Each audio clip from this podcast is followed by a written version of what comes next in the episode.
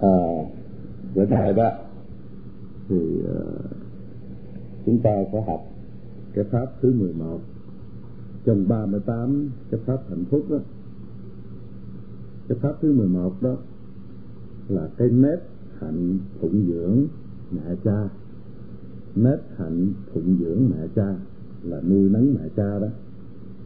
Tiếng thạng là tiếng Bali đó là Mata Pitu Uppathanam Mata là mẹ, Pitu là cha. Tiếng hạng dịch cho tiếng Việt. Uppathanam là phụng dưỡng và nuôi nấng. Đó.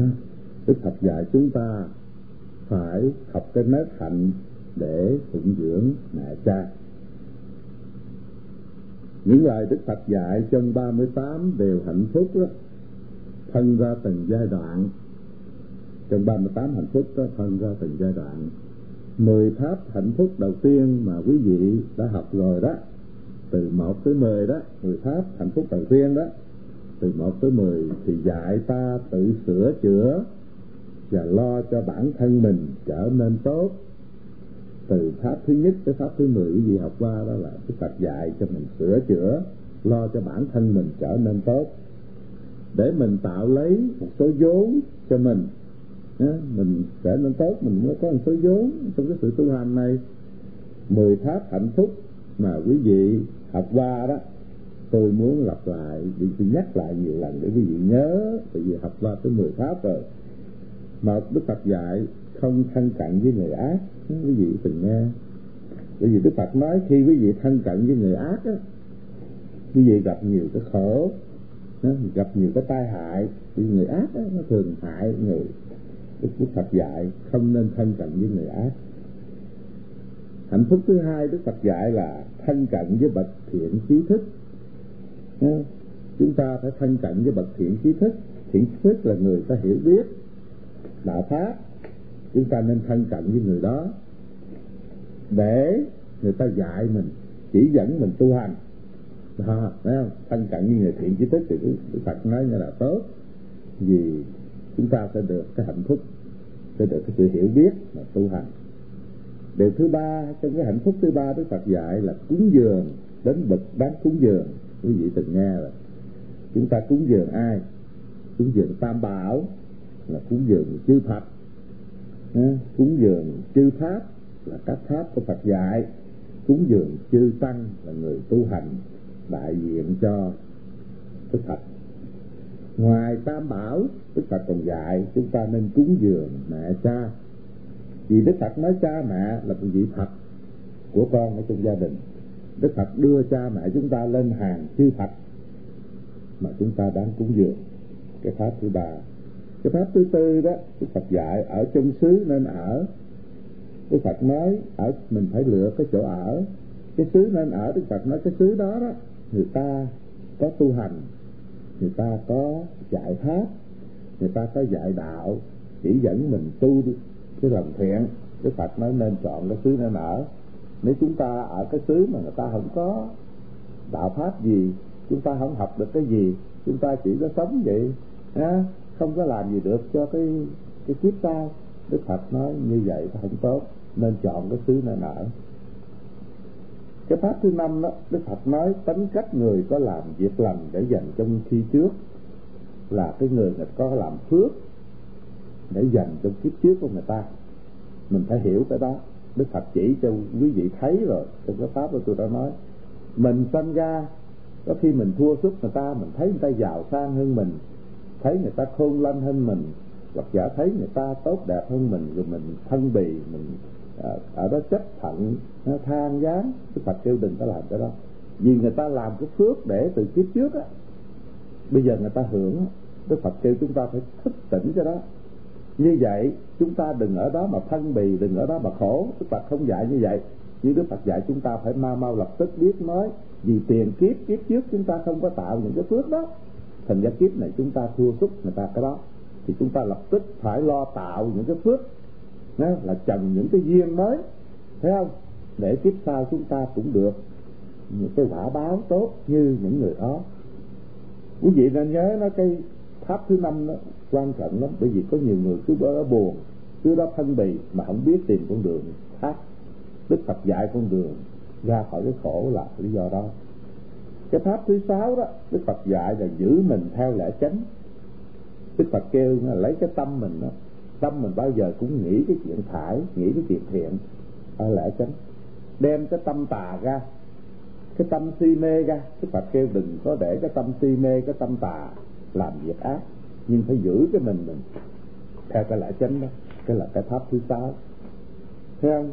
Giữ mình theo lẽ chánh là đem cái tâm mình ở trong cái chánh tháp đừng có đem cái tâm mình vô tà pháp.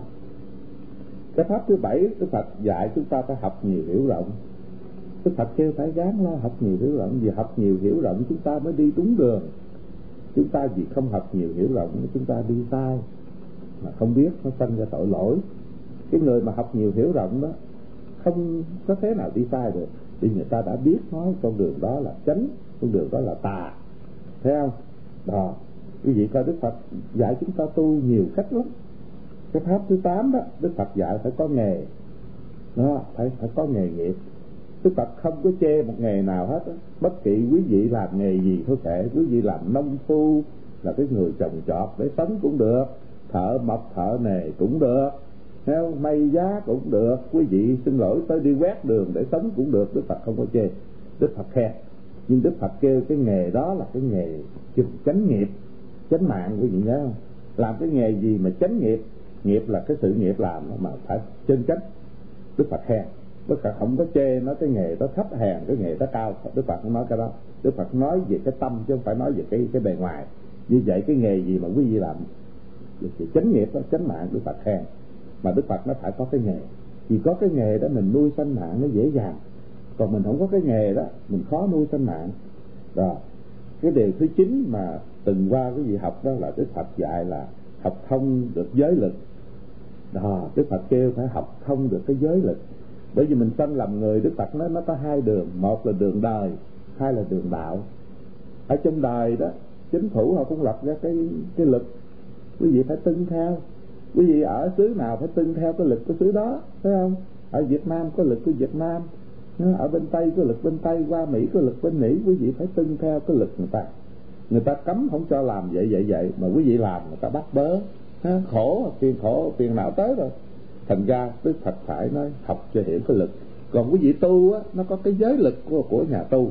À đức phật mới kêu nói, có hai đường.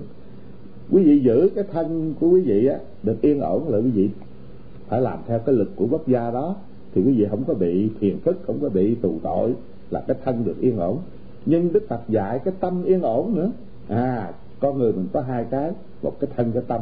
Mà quý vị muốn được tâm yên ổn, quý vị phải học cái giới lực của đức phật thấy không? Một cái lực ở thế ở ở quốc gia là cái ngoài. Còn cái cái giới lực của đức phật là cái tâm. Như vậy quý vị phải trì ngũ giới bát quan trai giới không? rồi còn quý vị đi cao hơn bồ tát giới. Mà quý vị đi tu được là có tỳ khưu giới tỳ khưu đi giới nó có biểu thứ. Đó là quý vị được cái tâm yên tĩnh. Cái cái cái, cái hạnh phúc thứ chín.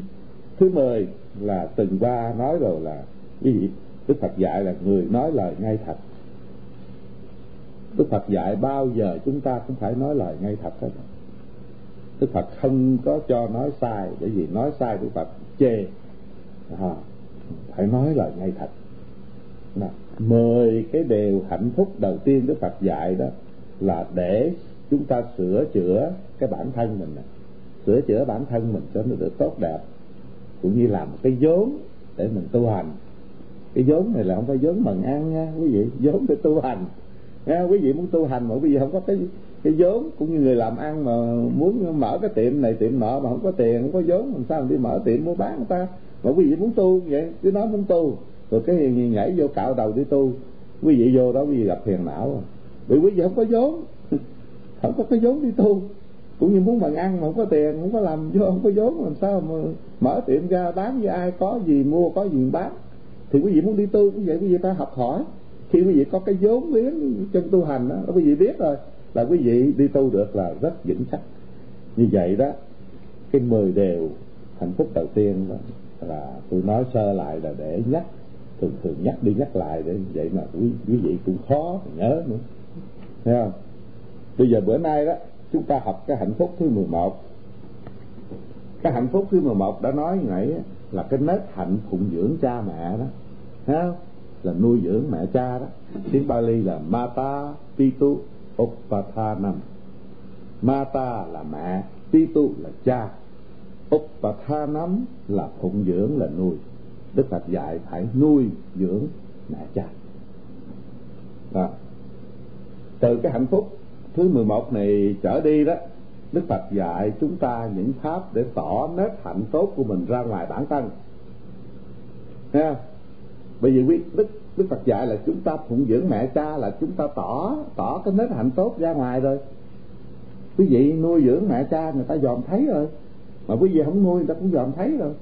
Đó thành ra cái hạnh phúc thứ 11 là Đức Phật dạy chúng ta tỏ cái nết hạnh nó ra ngoài.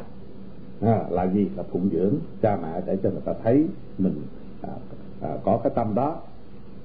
Những nét hạnh tốt đó đức phật dạy trong câu kệ như vậy thường thường đó, đức phật dạy đó đức phật nói câu kệ bằng tiếng bali là tiếng phạn đó, tiếng ấn độ á. Thấy không? Câu kệ thì vắn tắt, nhưng đức phật cách nghĩa thì nhiều, nhưng mà đức phật thường thường phải nói một câu kệ. Câu kệ của bali mà đức phật nói là như vậy. Mata pitu uppathanam Putta Darasa Sangaho Anakulacha Kamanta Etamang Galamuttamang đó, câu kệ Đức Phật nói như vậy. Câu kệ đó có nghĩa là nết hạnh phụng dưỡng mẹ cha nết hạnh tiếp độ vợ con. Những đều vô tội đây là ba điều hạnh phúc cao thượng đức phật nói. Một là chúng ta nuôi mẹ cha hai là chúng ta tiếp độ con cái vợ Ừ, có vợ, thấy nuôi vợ. Nuôi con ba là những điều vô tội. Chúng ta không có làm những điều có tội. Chúng ta làm những điều gì cũng vô tội. Ba điều đó đức phật nói là hạnh phúc cao thượng. Là cái câu kệ hồi nãy nói như vậy thôi. Mata Pitu. Mata là mẹ đó. Tiếng Bali, tiếng Việt. Pitu là cha. Uppathanam là phụng dưỡng, nuôi dưỡng. Putta. Putta tiếng Bali là tiếng việc chúng ta là con. Darasa là vợ. À, Tôi Phật máu luôn mình có vợ có con phải nuôi nó.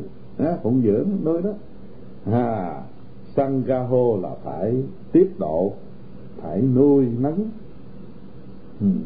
anuka anakulacha kamanta etamang galamutamang là ba cái pháp đó là những pháp hạnh phúc cao thượng. Ba điều trong câu kệ này đó. Đức phật dạy ta đem cái an vui đến cho những người ở ngoài bản thân ta. Mình phải đem cái sự vui cho cái người ngoài bản thân mình.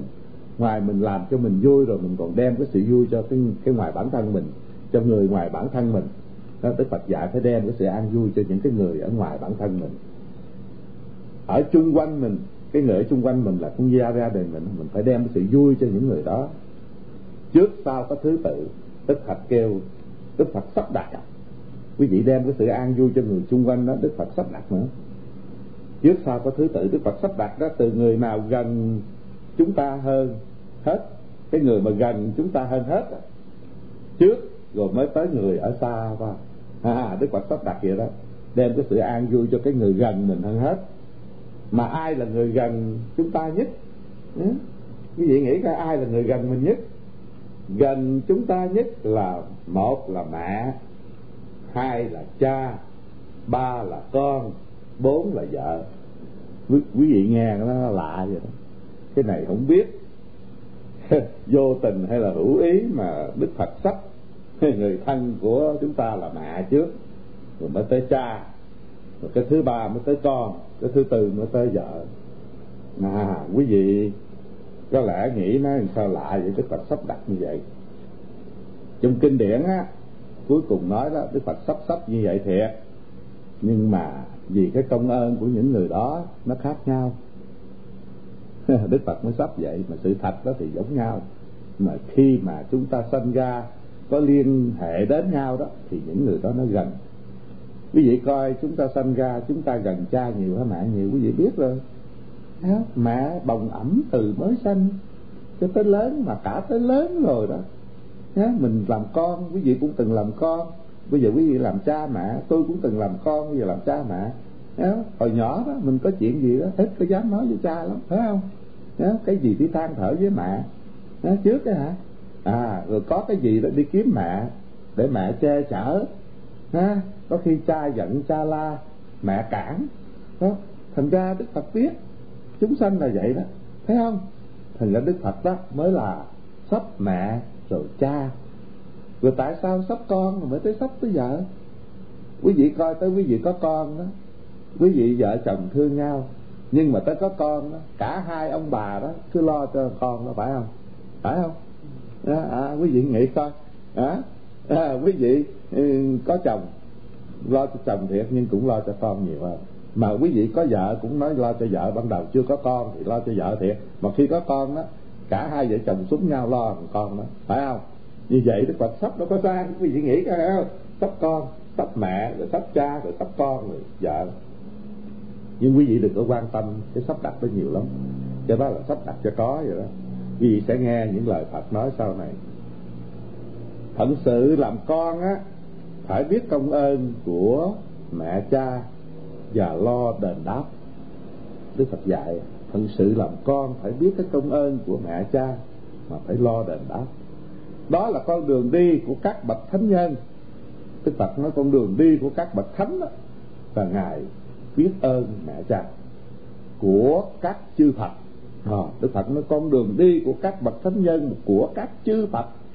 Chư phật quá khứ chư phật hiện tại chư phật từ vị lai đều nhớ đến công đức của cha mẹ.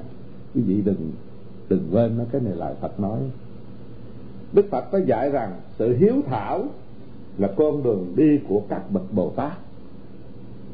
Đức Phật còn nói cái sự hiếu thảo là con đường đi của các bậc Bồ Tát. Cả các bậc Bồ Tát đều phải hiếu thảo mới thành vị Bồ Tát được. Không có vị Bồ Tát nào sanh ra thành được Bồ Tát mà không biết hiếu thảo. Đức Phật khẳng định trong kinh, quý vị nên nhớ ha? Như vậy các bậc Bồ Tát con đường đi đó là cái sự hiếu thảo. Bây giờ nhắc tích đó, trong một kiếp nọ Đức Phật sanh làm đạo sĩ tên là Sona Pandita cái này nói cái chuyện tích của Đức Phật hồi xưa mà chưa thành Phật đó. Đức Phật còn mấy trăm ngàn kiếp trước đó còn là chỉ người người Bồ Tát thôi đó Đức Phật sanh ra là một ông đạo sĩ đi tu tên là Sona Pandita cái đó là kiếp trước của Đức Phật ngài Tế, ngài Sana Sona Pandita đó có dạy một vị vua về sự thực hành của chúng sanh mà rất ít có chúng sanh nào thực hành được. Hồi kiếp trước của đức phật sanh là một vị bồ tát đạo sĩ đó tên là sona pandita đó có dạy một ông vua. Dạy ông vua đó thực hành một một cái cái pháp đó nhưng mà chúng sanh ít có chúng sanh nào thực hành được ngài dạy toàn bằng kệ ngôn thì trong đó nói bằng kệ ngôn không? Thấy không? Câu kệ này trong bộ túc sanh kiện gọi là Sona Pandita Sutra. Trong cái kệ ngôn là cái câu kệ ngôn Đức Phật dạy cho túc sanh chuyện là chuyện chuyện kiếp trước đó, kiếp trước của Đức Phật đó. Trong đó bộ kinh nó nói là Sonan Sonata Sona Pandita Sutra. Có dạy như vậy. Đức Phật dạy hồi kiếp mà Đức Phật còn Bồ Tát dạy vua nói, cha mẹ, hy sinh tất cả các sự hạnh phúc cho con. Khi bà mẹ biết rằng trong mình thọ thai, chưa biết mặt con ra sao, trai hay gái, nhưng lòng vẫn băn khoăn lo sợ. Hằng gian gái thai bào được bình an. Như vậy cũng vẫn chưa vừa lòng, mẹ còn đi coi bói cho biết con trai hay con gái, rồi coi năm tháng ngày sanh có tốt không. Lại còn tìm hỏi các bậc lão thành, coi khi có thai phải kiên cử những gì. Nên ăn những gì, không nên ăn những gì mà có hại cho con. Ngày đêm ước mong và cầu khẩn xin cho được sanh quý tử. Những điều làm khổ cho cha mẹ nhất là bệnh ốm ngán bệnh ốm ngán là bệnh rất lạ, khiến tha, khiến thèm những món gì khi chưa có thai không thèm ăn. Rồi phải không? trong kinh đức phật nói rõ ràng, nhắc cho quý vị nhớ những cái lời công ơn của người mẹ như vậy đó. Bây giờ trong túc sanh chuyện đó, có kể một chuyện là của một ông vua tên là bình sa dương cái sự ốm ngán của bà hoàng hậu á, là vợ vua đó của ông vua bình sa dương đó ta kể một câu chuyện quý vị nghe để khi khi bà vua bình sa dương bà có thai á thì bà thèm cái gì cái gì biết không? Bà cứ mỗi ngày cứ chảy nước miếng thèm uống cái máu của ông vua bình sa dương. Mà không dám nói bởi vì cái đó nó xấu lắm. Mà uống máu của chồng làm sao nói được mà chồng là vị vua thành ra bà cứ đau hoài đau cứ ăn cơm không được ngủ không được ốm gầy. Ông vua đem hết ngự y là y sĩ trong triều đình là coi hết không ông nào chẳng mạch biết được cái bệnh gì hết. Thì mà hỏi bà thèm cái gì? Tức vua bình sa dương hỏi đó, hoàng hậu thèm cái gì nói với chẳng? Chỉ có cái tánh mạng của chẳng thôi. Ha có tánh mạng thôi là không có cho kiếm cho được. Ngoài tánh mạng của chẳng là chẳng làm cho được hết và hậu cũng không dám nói, mà cứ đau hoài mà có cái thai đó trong bụng khi bữa đó đó, cũng như nó lâu ngày, lâu tháng quá, chịu không nổi rồi. Bữa đó, ông vua vô phòng thăm hoàng hậu hoàng hậu mới nói thật. Nói, thiếp á thèm một món mà thiếp nói ra xấu hổ lắm, mà nói ra sợ phạm thượng có tội. Vua nói hậu là vợ của chẩm mà. Cái gì mà tội với không tội? Nhá mà đương có thai bào thai nữa. Cứ nói cho chẩm nghe. Và hậu nói thật nói thiếp thèm cái máu của nghĩa là vua. Bình sa dương nói tưởng đâu cái gì? Ông rút cái kiếm kiếm mà đeo cho mình xẻ cái bắp vai mình xẻ cái bắp thịt mình. Kêu nó nút đi đó, máu chảy ồ ồ cái bà nút cái máu đó. Nút rồi cái bà mạnh khỏe. Ừ, một lần bà mạnh khỏe thì cái bào thai lớn lên. À khi đó đó nghĩa là lớn lên rồi đó sinh ra một vị thái tử tên là a xà thế tiếng bali tiếng phạn là Ajatasattu Satru là người thù đó kẻ thù. Ajatasattu đó tiếng phạn là người thù trước khi sanh. Có cái tên vậy đó. Ở, bị hút máu đó. Thành ra đặt cái tên vậy đó. Thì khi sanh ra rồi đó là các vị quan lớn trong triều đều đưa ý kiến cho vua là phải đem giết bỏ. Bởi vì nghĩa là không giết bỏ đó, vua sẽ lâm nạn. Mấy người ta coi chim tinh, bói quẻ, xưa cũng giỏi, không phải, không có. Thành ra kêu phải đem giết bỏ. Chứ còn không thôi là vua là lâm nạn. Mà đặt cái tên đó là là kẻ thù đó à, à, trước khi sanh đó. Tại vì trước khi sanh là uống máu rồi. Vua vẫn không chịu. Vua nói con là con. Ừ, nhưng mà bây giờ còn nhỏ cũng không biết. Mà à, à các ừ, khanh thì cứ nói bói khoa cứ nói vậy vậy. Dù sao con của chẳng à. trong cái tích này muốn nhắc cho chúng ta thấy đó cái lòng thương của mẹ cha là như vậy đó tới chừng lớn lên đó, quý vị biết sao không? Lớn lên, khôn lớn. Nghĩ nói chờ cho vua cha băng hà lâu quá, ông vua không biết chừng nào cha mới chết, mình mới được làm vua. À muốn làm vua lạ quá. Lập mưu kế, cái đó dài lắm, tôi nói vắn tắt cái gì nghe thôi, chứ nói chuyện dài. Lập mưu kế, làm sao, làm này, làm nọ, bắt vua cha đem giam luôn. Giam trong ngục á, giam luôn mà cấm không cho ai đi thăm, không cho cả, nghĩa là mẫu hoàng là mẹ đi thăm nữa, không cho không cho hoàng hậu đi thăm. Thì cũng có cơm nước để cho ăn thường thường để cho ổng chết lần chết mòn, không lẽ đem giết ổng? Đó, lên ngôi làm vua. Cấm cấm hẳn. Theo y chang như lời người ta nói bà mẹ năn nỉ con quá, nói nghĩa là dù sao đó, cũng cha có con, thôi cho mẹ đi thăm cha đi. Xin một lần không cho, năm lần không cho, bảy lần không cho. Tới mẹ xin quá, mẹ khóc quá, mới chịu cho. Nhưng nói với mẹ mẹ đi thăm cha, nhưng đừng bao giờ mẹ lấy cái món ăn cái gì mà để cho cha hết. Vì ở trong tù ngục người ta cũng có cho cha ăn, cha đâu có đói. Nói vậy đó. Mẹ mới đi thăm. Được đi thăm đó là chỉ có mẹ thôi là xin năm gian năm bảy lần. Khi đi thăm đó thì thấy ông bình sa dương nó ốm hòn, râu rìa, ốm hòn, đứng cầm đầu lâu. Bầu hậu khóc quá. Thấy không? Thấy nơi ăn uống thất thừa đủ nó gian đó bà hoàng hậu nói thiệt là tôi xấu phước sinh ra một đứa con làm hại chồng như vậy. Tôi rất hối hận bình sa dương vẫn còn từ bi nói cái này cái nghiệp. Nha bà đừng bao giờ hối hận đừng bao giờ than vãn cái nghiệp mà chúng ta phải trả. Nhưng mà chậm á thèm đồ ngọt quá cái đồ ngọt á từ hồi giam cầm mấy năm nay mấy năm rồi không bao giờ chậm liếm được một cái món gì ngọt. Ừ, bà mới về về lần sau bà xin đi thăm là bà lấy mặt ông nó tha cho mình bị, đi chỗ đó xét là không có cho, hoàng hậu cũng bị xét lấy mặt ông tha trong tay này nè, tha cho mình vậy nè. Mặt ông nó tha, rồi bận áo lên rồi đi vô. Tụi nó đâu có xét thấy. Vô mới là dở tay, dở áo lên, tay áo lên cho vua mình sai viên liếm liếm cái mặt ông đó. Thế quý vị thấy cái nghiệp cái vị vua mà tới vậy đó sau này đó,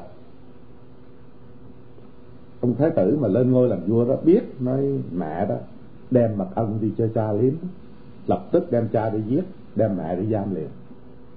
Giết cha rồi giam mẹ liền. Như vậy đó, cái câu chuyện này, cái tích này để nhắc cho quý vị thấy lòng thương của cha mẹ không có một sức mạnh nào chặn đứng được mặc dầu đã bị con giam cầm nhưng vẫn còn nghĩ nó là cái nghiệp. Ha quý vị coi cái lòng thương của cha mẹ. Vì vậy đó chúng ta không thể phân biệt được công ơn của cha mẹ ai hơn ai. Mình đừng có phân biệt đừng có tính là cái công ơn của mẹ lớn hay cha lớn. Mình đừng có nghĩ như vậy. À, mình phải nghĩ nói công ơn giống nhau. Cái tích này cho quý vị thấy đó là quý vị coi có một vị vua rồi mà cái nghiệp nó tới rồi đó tránh không được. Chẳng những mẹ có công đức mang nặng đẻ đau mẹ có công đức với con là mang nặng đẻ đau. Mẹ lại có thêm cái biệt tài là biết cách nuôi dưỡng con. À, sinh ra là mẹ đó cái gì không biết cái gì không khôn cái nuôi con là khôn lắm ai cũng như ai. Đó, nó lạ như vậy đó thành ra mẹ có công đức lớn lắm săn sóc con hồi còn nhỏ. Khi con chưa biết nói, mẹ đã hiểu ý muốn của con. Thế quý vị có từng làm mẹ làm cha gì biết khi con còn nhỏ đó, biết con nó chưa biết nói, mình hiểu ý của nó, ý muốn của con. Khi nó khóc biết nó đòi cái gì người mẹ có có có cái tự hiểu biết vậy. Khi nghe con khóc, lật đật, bọng bồng ẩm vào lòng, ru và dỗ về chẳng lựng ngày đêm, bất kỳ ban ngày ban đêm. Nghe con khóc và bồng liền, ru. Sớm khuya, trưa tối gì như nhau. Nếu dỗ không nín á, mẹ cho bú. Mẹ tìm thế dỗ cho đến con nín mới thôi. Ha, cái gì làm mẹ gì biết? Vì vậy đức phật gọi mẹ là posanti. Tiếng phạn, posanti, đức phật gọi người mẹ này. Nghĩa là người phụ nữ biết dỗ về đứa bé chưa biết gì cả. Đến đổi phải vừa lòng với mẹ là mẹ dỗ về đứa bé chưa biết gì cả. Cho đến khi đứa bé nó là vừa lòng của người mẹ cũng như là nó nín đó, hiểu không? Nó nín đó thì mới vừa lòng hiểu được không? À. trong bộ kinh Majjhima Nikaya trong đoạn kinh Mula Panasaka cái bộ kinh Majjhima Nikaya mà trong cái đoạn kinh mà Mula Panasaka đó có dạy, như vậy. Đức Phật dạy á, quý vị nghe cho kỹ. Này các thầy tỳ khưu, mẹ cha là đấng có tâm rất lành đối với con. Bắt đầu từ khi vừa biết thọ thai, bà mẹ hết sức lo bảo vệ thai bào. Ông cha thì lo than thuốc cả mười tháng như vậy này các thầy tỳ khưu bà mẹ hết sức lo và cố gắng săn sóc con, không nài cực nhọc, không một việc nhỏ nhen nào mà bà không quan tâm tới. Chính bà là người san sớt máu cho con. Chẳng những lo cho con khi còn trong thai, mà mãi đến khi vừa sinh ra cho đến lớn khôn, bà mẹ và ông cha lo cho đến khi nào hai ông bà từ bỏ cõi đời này. Quý vị nghe đức phật nói, lời đức phật nói trong kinh. Lo cho con cho tới chừng nào hai ông bà chết. Chừng nào chết rồi mới thôi lo cho con. Một ngày mà còn sống, cha mẹ vẫn còn nhớ tới con, còn còn lo cho con. Lo cho tới lìa cõi đời này. Đức phật nói,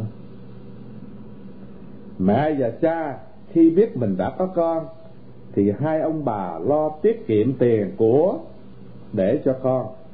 Lắm khi vì lòng thương con mà dám làm tội ác để có tiền nuôi con hoặc để dành cho con vậy sao? Thôi, Đức Phật nói, có nhiều người có khi thương con quá, dám làm tội ác để có tiền nuôi con luôn. Nuôi con. Ừ. Khi nào con đi đâu về trễ, ông bà lo sợ nhất là bà mẹ thường dựa cửa nóng trong, sợ con gặp tai nạn. Vì coi kinh nói kỹ không con đi xa đi đâu về trễ đó. Ông cha mẹ lo mà nhất là bà mẹ đứng giữa cửa, ngó hoài ngó nó được, chờ con về, sợ con có tai nạn. Vì vậy đức phật dạy, cha mẹ đối với con có bốn đức là từ bi hỷ xã đức phật dạy nói, cha mẹ đối với con có bốn cái cái tâm là từ bi hỷ xã, là tứ vô lượng tâm. Quý vị nhớ không? Quý vị học tứ vô lượng tâm đó, đức phật nói, cái cái đó là có ở trong lòng của cha mẹ đối với con. Là tứ vô lượng tâm là từ bi hỷ xã. Có câu kệ ngôn đức thế tôn dạy rằng, là thường thường đức phật muốn dạy, tức phật nói một câu kệ được mới cắt nghĩa. Câu kệ đó nói như vậy ubopi cheti brahma buppa deva buppa chariya ahunayati cha vuchati à, đức phật nói một câu kệ. Câu kệ đó tiếng bali có nghĩa là đối với cha mẹ hai đấng đại ân nhân ấy đức phật có ban cho bốn hồng danh là phạm thiên là chư thiên thở đầu là vị tôn sư trước nhất, là bậc đáng cúng dường. Câu kệ nãy đức phật nói, đức phật ban cho hồng danh, cho cha mẹ bốn bốn cái hồng danh. Quý vị phải nhớ, tới một vị phật mà nói mà quý vị không nghe đó, tôi không biết cái gì rồi. Đức phật nói nè, cha mẹ đó, đức phật cho cái hồng danh thứ là phạm thiên. Phạm thiên là trời của trời đó. Kêu bằng con nó phải nhớ công đức cha mẹ như trời của trời vậy phạm thiên. Tại sao vậy? Vì phạm thiên có từ bi hỷ xã cái người mà sanh về phạm thiên là người đó hoàn toàn có cái lòng từ bi hỷ xã mới được sanh về phạm thiên. Mà đức phật nói, cha mẹ có cái tứ vô lượng tâm là từ bi hỷ xã đối với con. Như vậy cho cái hồng danh cha mẹ là phạm thiên. Điều thứ nhất. Điều thứ hai là chư thiên, là các vị trời đó, các vị ờ, trời trời cho cái hồng danh thứ hai là chư thiên. Chư thiên thở đầu á, thở ban đầu điều thứ ba là cho cho cái hồng danh của cha mẹ là vị tôn sư trước nhất, là vị thầy đó, tôn sư là thầy. Vì cha mẹ dạy con đầu tiên, con còn nhỏ dạy cho tới đi trường được, là vị thầy đầu tiên, tôn sư trước nhất. Điều thứ tư, cho hồng danh cha mẹ là bậc đáng cúng dường, đem cha mẹ vào hàng chư Phật làm con phải cúng dường. Thấy không Đức Phật chưa có dạy chúng ta đi cúng dường ngài mà trái lại ngài dạy chúng ta cúng dường cha mẹ. Thấy không? Quý vị nghe ta trong kinh Đức Phật không có dạy nó đợi cúng dường ngài. Mà ngài dạy phải cúng dường đó. Cái bậc đáng cúng dường là cha mẹ của quý vị đó. Là bậc của hàng chư phật. Thấy không? Quý vị nghe cho kỹ. Thấy không? Tôi sẽ lần lượt cắt nghĩa cái hồng danh mà đức phật cho cha mẹ. Như vậy. Cái hồng danh thứ nhất là phạm thiên. Có nghĩa là cao quý phạm thiên có nghĩa là cao quý vì nhớ ý nói vì cha mẹ có tứ vô lượng tâm. Ha? có từ bi hỷ tả trong cái tâm đối với con. Bởi vì vị phạm thiên, tôi nói nãy muốn sanh về phạm thiên phải có tứ vô lượng tâm. Chắc chắn mới sanh về được. Như vậy đức phật cho cha mẹ, vì cha mẹ đã có cái tâm đó, có cái tâm tứ vô lượng tâm đối với con. Ha? thành ra cho là phạm thiên. Có nghĩa là cao quý. Nghĩa là tâm cao quý không lấy gì đo lường được vì tứ vô lượng tâm là tâm không đo lường được, tâm cao quý không đo lường được. Vì cha mẹ nuôi dưỡng con được hoàn toàn, không nài khó nhọc. Cha mẹ nuôi dưỡng con lớn khôn hoàn toàn, không nài khó nhọc. Bốn tâm ấy, đó là meta, tiếng tiếng phạn, meta là tâm từ đó. Karuna là tâm bi, mudita là tâm hỷ. Ubeka là tâm xả, là từ bi hỷ xả. Tiếng phạn là meta karuna mudita Ubeka. Bốn tâm này giờ phút nào cũng ở trong lòng của cha mẹ. Thấy không? Đó, bốn cái tâm đó thường thường ở trong cái lòng của cha mẹ. Và hằng ban bố cho con. Ban bố cho con bốn cái tâm đó. Thấy không? Mặc dầu con đã lớn khôn, đã nên làm nên phận sự giàu có dí cũng như vị phạm thiên. Mặc dầu con nó lớn rồi nó làm ăn nó có, có tiền có của cha mẹ vẫn còn cái tâm từ bi hỷ xã đối với con. Hiểu không? Nha, nó lớn khôn mà nó làm ăn giàu có gì cũng vậy. Cũng lòng cha mẹ cũng còn từ bi hỷ xã cũng ví như chư vị phạm thiên. Bao giờ cũng niệm tứ vô lượng tâm không ngừng nghỉ. Vì lẽ ấy bây giờ phạm thiên thì cứ niệm cái tứ vô lượng tâm. À, vị phạm thiên á ha, thì niệm thứ đức phật mới cho cha mẹ hồng danh là phạm thiên vậy bốn tâm vô lượng ấy phát sinh đến cha mẹ từ bao giờ? Hả? Vậy chứ bốn cái tâm mà từ bi hỷ xã nó phát sinh trong lòng cha mẹ từ bao giờ? Kinh điển nói tâm bi á cái tâm bi á cái tâm cái, cái xin lỗi cái tâm từ á phát sinh đến cha mẹ kể từ khi bà mẹ biết mình thọ thai. Khi mà bà mẹ biết mình thọ thai rồi đó, cái tâm từ đó phát sinh trong lòng của cha mẹ rồi. Ngay từ khi cha mẹ lo lắng, ngay từ khi ấy cha mẹ lo lắng mong thấy mặt con. Thấy không?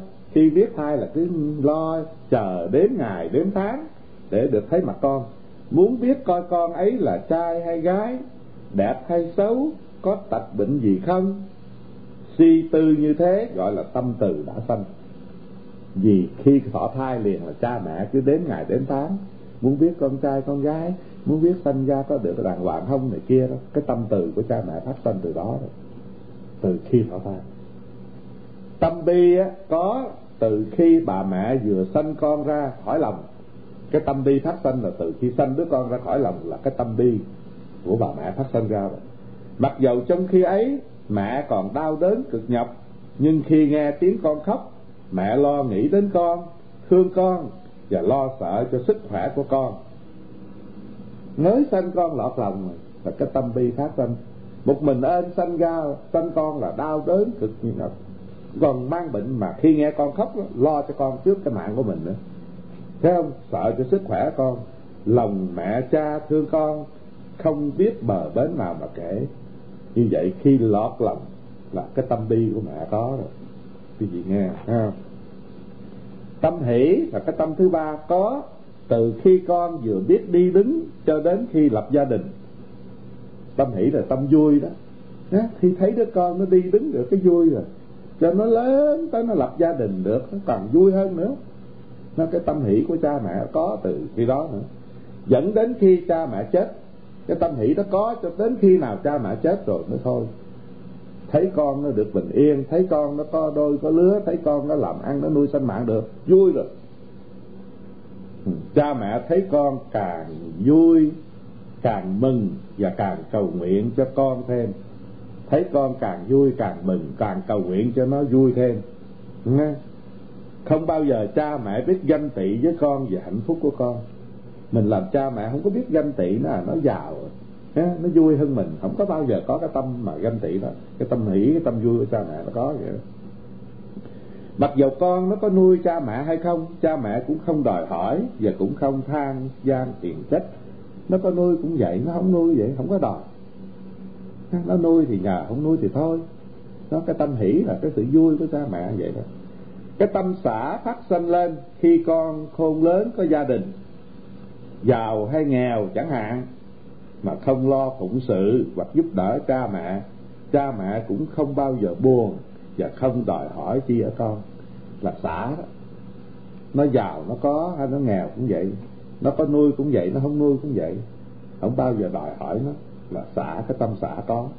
Mặc dầu con có làm lỗi phạm thượng, cha mẹ vẫn vui lòng tha thứ, không có quán như người dân cả lạ con nó có làm gì nó cũng tha thứ nó. Không có quán như người dân. Người dân thì mình quán giận mà hãy con thôi, tha thứ nó là tâm xả. Đó, cái hồng danh thứ nhất, đức phật cho cha mẹ là phạm thiên đó. Vì vị phạm thiên là có lòng từ bi hỷ xã mà cha mẹ có lòng từ bi hỷ xã từ con mới có thai con là có cái lòng từ. Khi con sanh ra có lòng bi, khi con lớn không có lòng hỷ vui cho con, nó được có duyên có, có, có bạn có đôi có lứa. À, khi mà con nó có nuôi cũng vậy nó không nuôi cũng vậy không có quán thiền tâm xã cha mẹ có cho đến khi cha mẹ chết đức phật nói. Cái gì coi coi công ơn vậy đó. Cái đó là cái cái cái cái, cái thứ nhất. Cái hồng danh thứ nhì đức phật gọi cha mẹ là chư thiên thở đầu. Đó, hồi nãy nó phạm thiên bây giờ đức phật nói cái hồng danh đức phật cho cha mẹ là chư thiên ban đầu. Bởi cha mẹ là người duy nhất có tâm đem hạnh phúc lại cho con. Không bao giờ cố chấp lỗi lầm nào của con. Không muốn cho con mình bị tai nạn. Vì chư thiên đó ở trên trời thường giúp đỡ những cái người mà tốt. Thành ra cha mẹ cũng vậy. Nhá, cũng muốn giúp đỡ cho con. Nhá, không muốn cho con có tai nạn. Không có bao giờ cố chấp cái lầm lỗi của con. Con có lầm lỗi đều tha thứ hết. Như vậy đức phật cho cái hồng danh thứ gì là chư thiên thở đầu cái thời kỳ mà đức phật còn tại thế phật mình hồi đó còn tại thế đó thì cái người ấn độ hồi đó đó phần nhiều chỉ biết tin ở một đấng thiên liêng tin ở một vị trời nào vậy đó.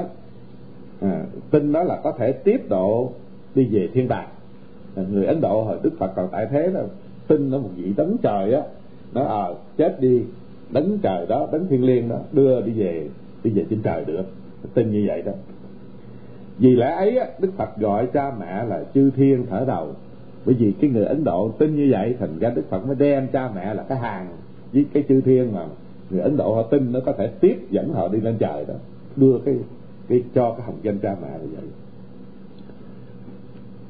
Cái hồng danh thứ ba mà đức thế tôn gọi cha mẹ là vị tôn sư trước nhất.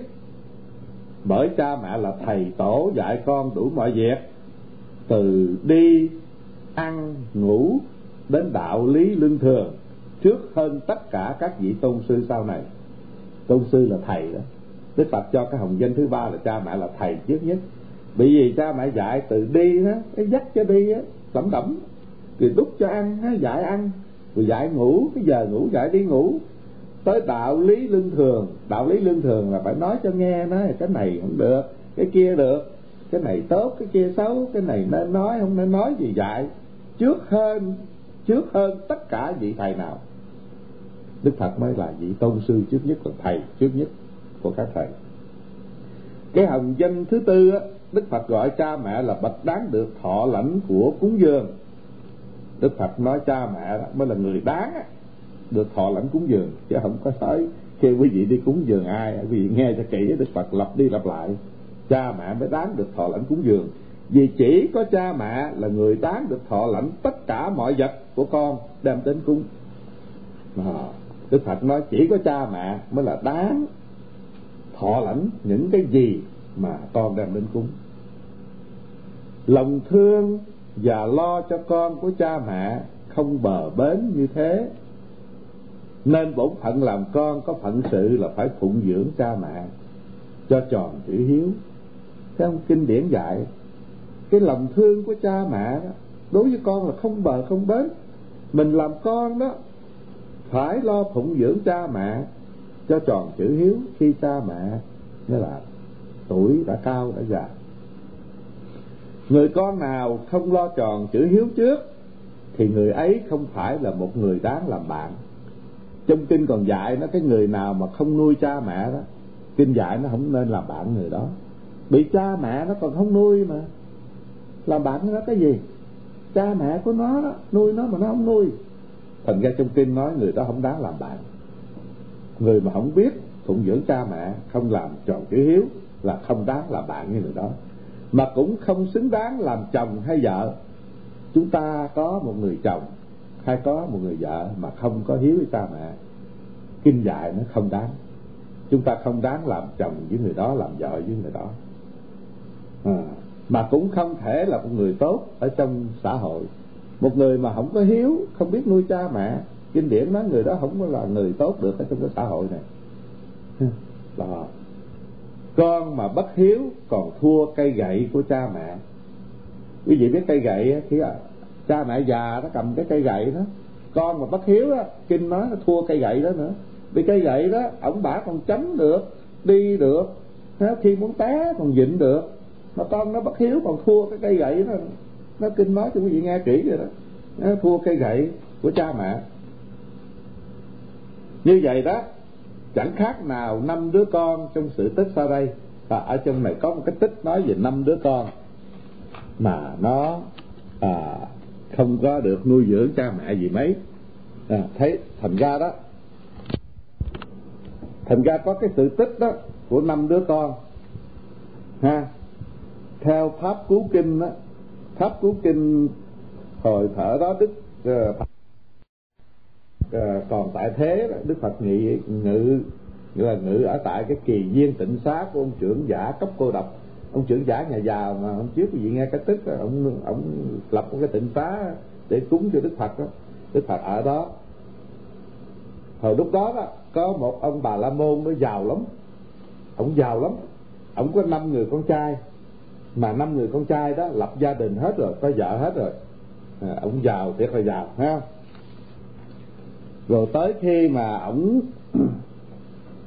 vợ ổng mất rồi vợ ổng mất sớm rồi à, tới lúc đó cái thì ổng mới bàn với năm đứa con đó. Ổng nói nghe là ổng muốn à, cưới vợ bé bởi vì nghĩa là ông không có ai lo cho ông theo ông ông giàu lắm, ông nghĩa là triệu phú. Mà có năm đứa con trai mà năm đứa đó nó có có vợ hết trơn mà ông nói như vậy đó. Thì năm thằng con trai nó mới bàn với ờ, vợ là năm con dâu đó. Năm con dâu đó sợ là không được của. Nếu bà bà mẹ gả lại là không có được cái của chia đó. Tụi nó năm con dâu nó mới bàn nhau, nó nói ờ, thôi mấy anh đi nói với ba đi tức là cưới vợ bé chị để tụi tôi thích khe tụi tôi uh, nghĩa là năm đứa thay phiên nhau phụng dưỡng ổng. Không? Ổng cần gì mà cưới vợ bé? Năm đứa tôi năm con dâu là thay phiên nhau phụng dưỡng ổng là dư sức rồi. Đó năm thằng con trai mới đi bàn với ổng. Nói bây giờ thôi ba đừng có ấy ờ, năm ờ, năm con dâu mà ba lo cái gì. Để nó thay phiên nhau nó phụng dưỡng khi ba tuổi già này ổng nghe được. Ổng không cưới vợ. Ổng cưới vợ là lý do là vì ổng già ổng sợ ổng đau ốm. Kia đủ thứ không ai lo. Cái ổng mới đem tiền của đó kêu năm đứa lại. Ổng chia thiệt. À, chia ruộng đất nhà cửa cho năm đứa. Năm con trai năm dâu đó thì ổng ở với đứa con dâu lớn à, đôi ba tháng. Thì ở với dâu thứ hai đôi ba tháng. Ở với dâu thứ ba ở linh thiêng nhau ở như vậy đó. Thành ra ban đầu đó thì tốt lắm. Thì nó được của mới mới á nó cũng nuôi nấng đàng hoàng. Tới rồi cái từ từ nó hết hủi. À, con dâu này hết hủi con dâu kia hết hủi con dâu nọ hết hủi. Nói nặng nói nhẹ đủ thứ. Ông buồn quá. Ông bỏ nhà ông trốn đi xin ăn. Nó cầm cây gậy đó nãy đó bây giờ nói con bất hiếu là thua cây gậy đó là vậy đó. Ông đi xin ăn ông đi xin ăn đó, thì cũng năm này qua tháng nọ. Bữa đó ông gặp người bạn người bạn của ông á. Ông mới than người bạn mới thấy, trời ơi, sao mà anh tới ngày nay anh cũng gì chịu phú, tỷ phú, mà ngày nay anh đi xin ăn ông mới thật cái công chuyện cho nghe đó thật công chuyện cho nghe đó người bạn ông mới nói người bạn nghe nói làm sao giúp ổng. Người bạn nói nếu mà nuôi anh á, là dễ lắm bởi vì đâu có cái gì khó tôi giúp là tôi nuôi anh được. Mà cái này anh đâu phải vì cái cái đói khó mà ông vì cái tinh thần cái tâm anh bị mấy đứa con nó làm tội anh buồn tôi giúp đâu có được. Tôi giúp cho anh ăn thì được hiểu không? Được hay cho anh ăn ba bữa đâu có gì bạn mà mà đó cái tâm anh làm sao tôi giúp nổi? Chỉ có một người thôi, giúp anh được. Ông hỏi ai? Trời. thành ra người bạn nó bây giờ đức phật đó, ở tại kỳ viên tịnh xá, của ông cấp cô độc đó. ông đi tới đó cầu cứu ngài đi, ngài mới giúp ông về cái tâm được. Ông mới lủi hủi chống gậy đi kỳ viên tịnh xá, lại phật. Thật hết cho phật nghe công chuyện của năm đứa con, vậy vậy ổng chia gia tài rồi nó hấp hủi vậy vậy bằng đầu cũng định cưới vợ bé vậy vậy. Đức phật cười. Đức phật nói thôi bây giờ đó trưởng giả để tới ngày gầm này đó như lai thiết tháp cái ngày gầm đó thường thường ngày gầm như phật thiết tháp đó. Đức phật nói chuyện đó đó có vua lại nghe có quan quân lại nghe có nhiều người ta lại nghe lắm. Cái phật thiết tháp cái ngày gầm lớn nhất. Thì trưởng giả đến ngày đó cũng lại nghe tháp đi. À, khi nghe pháp đó thì trưởng giả nói nói ra cái công chuyện đó cho khi mà như lai thuyết pháp rồi đó người ta muốn ra về nói công chuyện đó cho người ta nghe. Khi mà bữa ngày rằm đó đức phật thuyết pháp mà đức phật dạy rồi thì ông cũng lại nghe. À, ông cũng lại nghe đó thì nghĩa là khi thuyết pháp rồi đó ông cầm cái gậy ông đứng lên ông cầm cái gậy ông chống mà có ông vua ba tư nặc đó có ông vua ờ, lại nghe nữa. Ông nói nghĩa là thật là ông khổ quá. Có con tới năm đứa, mà còn thua cây gậy này thua cây gậy nè. Bởi vì đến ngày cuối cùng ổng là một người chịu phú, mà bây giờ chia gia tài cho nó hết ổng không có cơm ăn, cũng phải đi xin ăn. Mà nhờ cái gậy này để mà đi được, chống được, già rồi đi không nổi. Như vậy năm đứa con còn thua cây gậy đó. mà ở đó đó có năm đứa con năm con dâu cũng lại nghe pháp nữa. Mà nó không có đến sĩ ăn đâu. Ông nói vậy đó. Ông vua ba tư mặt hỏi vậy con ông là ai? Ông vua ông giận. Ông chỉ mặt nó kìa. Đó năm đứa nó ngồi đó. Ông vua kêu quân bắt chó liền.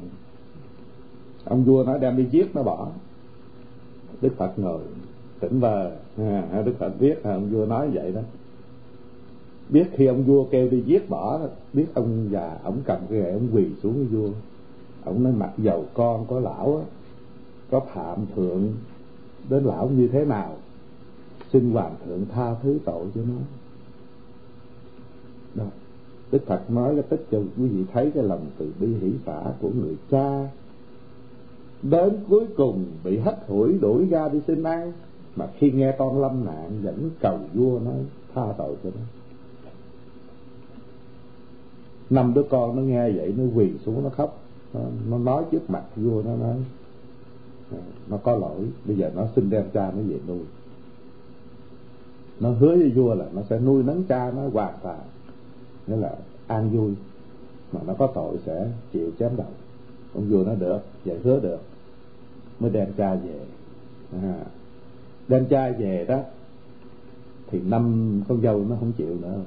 Bởi vì nó đã hất hủi rồi nó cũng biết thế nào cũng cũng có một cái tâm là nó hết tuổi năm thằng con trai nó hội với nhau, nó nói trước mặt vợ, nó nói, vậy thì tụi bay muốn cho tụi tao còn thua cây gậy đó sao? Hiểu không? Quý vị hiểu không? Năm thằng con trai nó nói với vợ nó, vậy thì tụi tao sanh làm con trai còn thua cây gậy đó. Mà nghe cha nói không? Bây giờ đó năm người vợ đó nó tụi nó nói là muốn ở thì ở không muốn ở thì cứ đi. Nó không thể nào thua cây gậy đó. Nó phải nuôi cha nó đó. cái tích thì dài đó. Nói bao nhiêu quý vị nghĩa là hiểu biết. Quý vị nhớ năm thằng đó nó thức tỉnh. Nó sợ thua cây gậy của cha nó như cha nó nói nhờ cái gậy sống bây giờ nó nói vợ nó có ở được thì ở ở không được thì thôi không biết làm sao. Chứ còn cái nuôi cha là phận sự của tụi nó đức phật á có dạy rằng các bậc trí thức á, đều kính trọng những người phụng dưỡng mẹ cha. Người biết phụng dưỡng mẹ cha đó sẽ gặp nhiều sự an vui là do nhờ quả của sự phụng dưỡng mẹ cha. Ha đức phật nói cái người trí thức đó, người ta khen cái người mà biết phụng dưỡng mẹ cha. Mà cái người mà phụng dưỡng mẹ cha đàng hoàng đó gặp được cái sự an vui gặp nhiều sự an vui do nhờ cái quả báo mà mình phụng dưỡng mẹ cha này. Đó. bây giờ có một cái túc sanh chuyện đức phật kể lại. Túc sanh chuyện là chuyện của đức phật. Quý vị nên nhớ chuyện của tiền kiếp á, chưa còn thành phật á quý vị nhớ cái túc sanh chuyện này đó. Hồi xưa đó có một con kênh kênh. Quý vị biết con kênh kênh không? Con kênh kênh là khi nào mà có cái gì con thú nào chết nó bay lại nó ăn nó, ăn cái đồ thúi nó như con con diều vậy mà không phải diều đâu.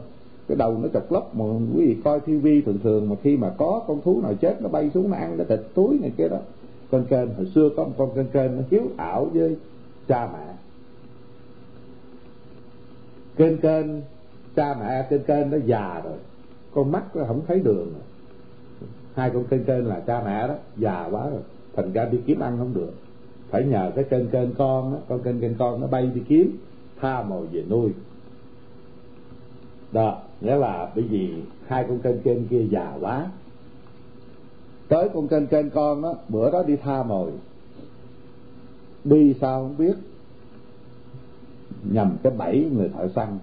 Người thợ săn ta để bẫy ra người ta bắt thú khác chứ không phải muốn bắt kênh kênh đâu kênh trên là thú người ta không ăn thịt đâu. Mà con kênh kênh nó đi ăn, đi kiếm mồi để nuôi cha mẹ, bị cha mẹ đuôi ở nhà. Không có bay đi kiếm được. Là vô cái bẫy con thợ săn đó. Cái kênh kênh la khách như tôi nói quý vị hồi xưa đó, cả triệu, trăm triệu năm hồi xưa đó là thú với người đều thông cảm nói một thứ tiếng. Kênh kênh la khách anh thợ săn mới hỏi. Hỏi kênh kênh đó dính bẫy thợ săn nói người đời á, người ta thường nói á, kênh kênh có mắt thấy tỏ, thấy rõ. Vì kênh kênh con mắt nó sáng lắm. Ở trên trời nó dòm xuống dưới đất nó thấy cái con thú nào đang chết kia nó lại nó ăn đó đêm thợ săn đó người ta, người đời người ta nói kênh kênh nó có mắt sáng tỏ lắm. Thấy hết các tử thi ở xa. Tử thi là cái thay chết này nọ ở xa đó. Kênh kênh thấy ra vậy sao? Vậy tại sao người lại mắc vào cái bẫy của ta? Hỏi kênh kênh ờ, đưa khóc. Rồi hả? Trên trên tôi nói con mắt tỏ thấy ở xa mà, thấy đủ hết, thấy cái tử thi đáp xuống ăn mà tại sao mà không thấy cái bẫy? Sao mà đi mắc cái bẫy. Rồi ông thợ săn ông hỏi, thấy khóc và hỏi vậy đó. Trên trên mới nói nói với thợ săn nói tôi khóc đây không phải tôi sợ chết, vì sanh ra là có sanh có diệt, sanh rồi phải chết. Nhưng tôi khóc đây á vì tôi còn hai người mẹ cha già đang đói ở nhà chờ đợi, tôi kiếm mồi về nuôi. Tôi khóc đây là cha mẹ tôi đói lắm rồi. Vì tôi mắc chân bẫy này lâu rồi, cha mẹ tôi đói lắm rồi. Mà có lẽ lúc này cha mẹ tôi đương đứng ngóng trông, lo cho tôi. Sao mà đi lâu quá không về theo thường lệ? Tôi khóc đây là khóc, tội cho tôi không làm tròn phận sự hiếu thảo với mẹ cha tôi. Bữa nay không được mồi nuôi cha mẹ, mà còn làm cha mẹ lo nhớ buồn rầu. Quý vị nghe không? Trên trên nói với thợ săn như vậy đó. Không phải khóc mà lo sợ gì, khóc vì cái lý do đó. Còn ông nói, ông hỏi tôi nó tại sao trên trên có mắt sáng, thấy xa ngàn dặm mà sao không thấy cái bẫy ông? Tôi thưa với ông rằng con người cũng vậy, con thú cũng vậy trên cây nói, có hai cái mà không thể nào thấy được. Trên cây nói, con người cũng vậy, con thú thì có hai cái không thể nào thấy được. Một là tai nạn, hai là cái chết. Cái tai nạn với cái chết này không ai thấy được. Kênh kênh trả lời với với ờ, anh thợ săn thấy không?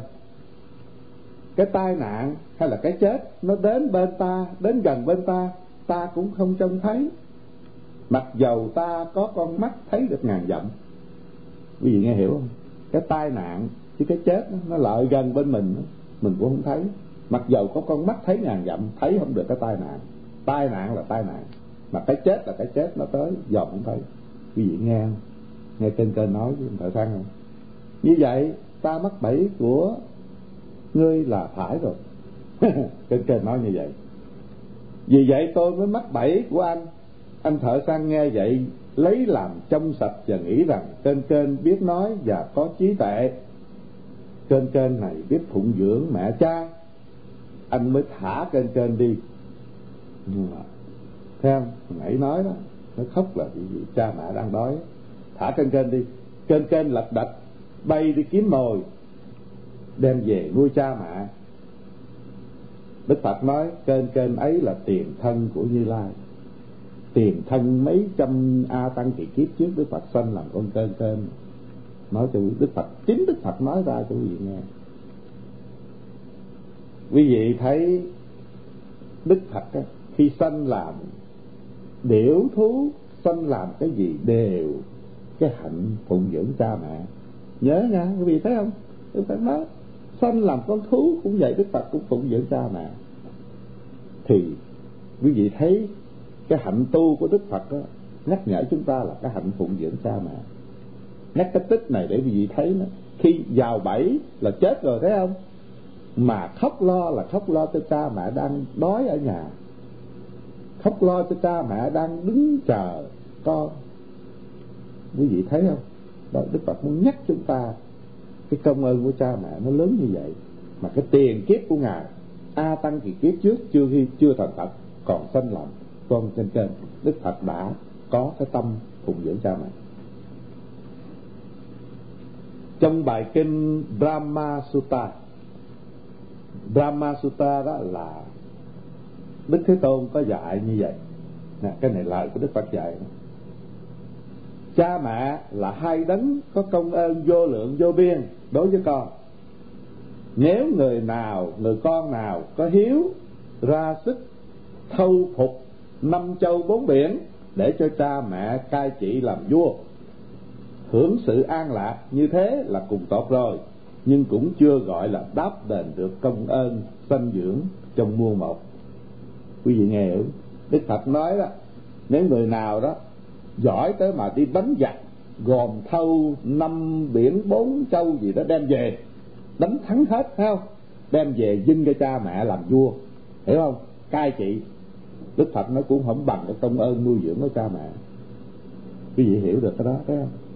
Bây giờ người đức phật thí dụ người đó giỏi tới đi đánh giặc đi thâu hết nước này nước nọ đem về nó nè giao cho cha mẹ làm vua đi.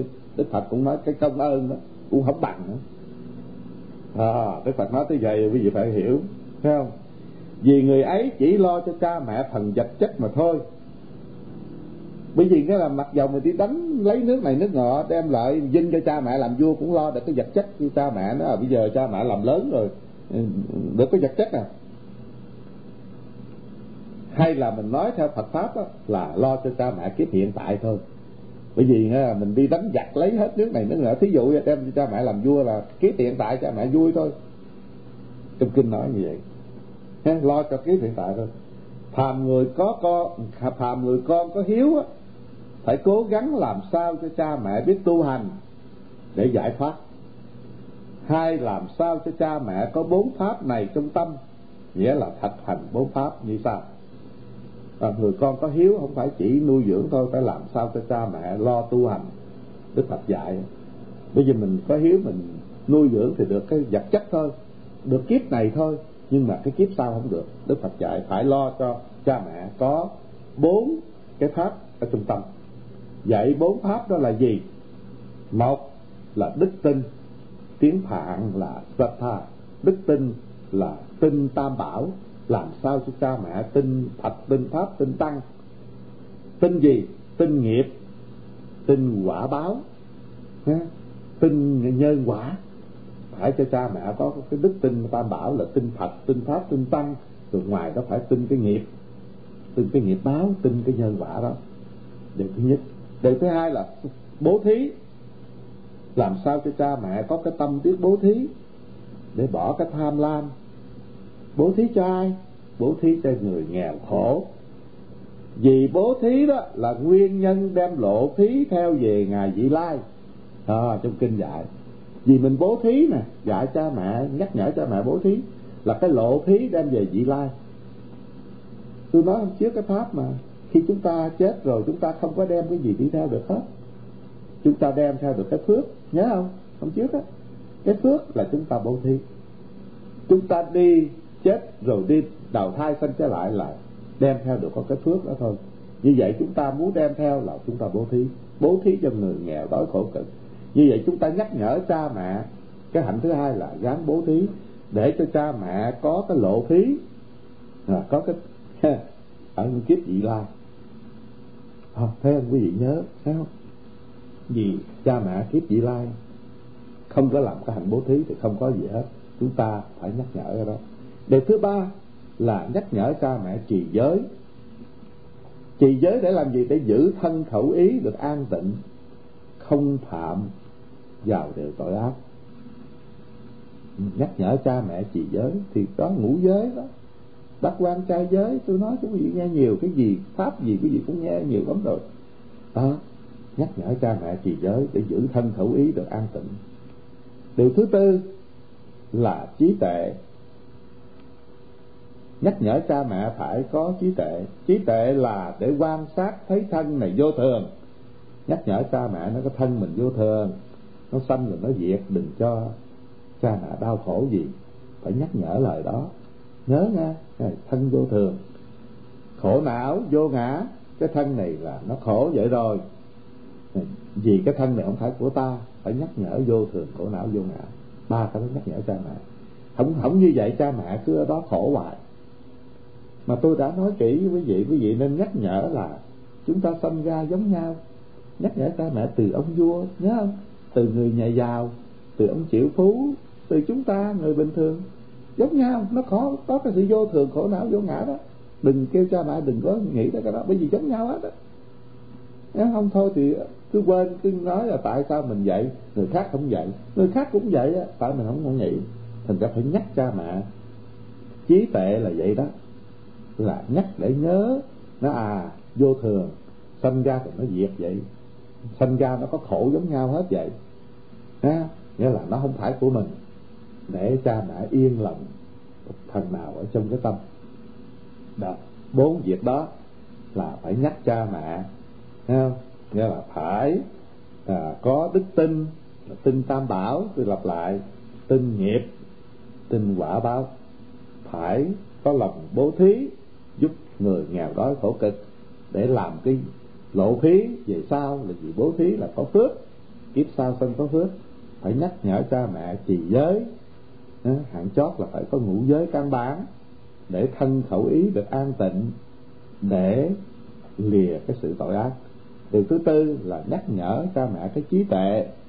Quý vị đừng nghe nó trí tệ, cái gì dữ lắm, không có đâu. Trí tệ là quý vị phải biết là vô thường, khổ não, vô ngã. Phải nhắc nhở cha mẹ nói sanh ra là nó vô thường, nó thay đổi.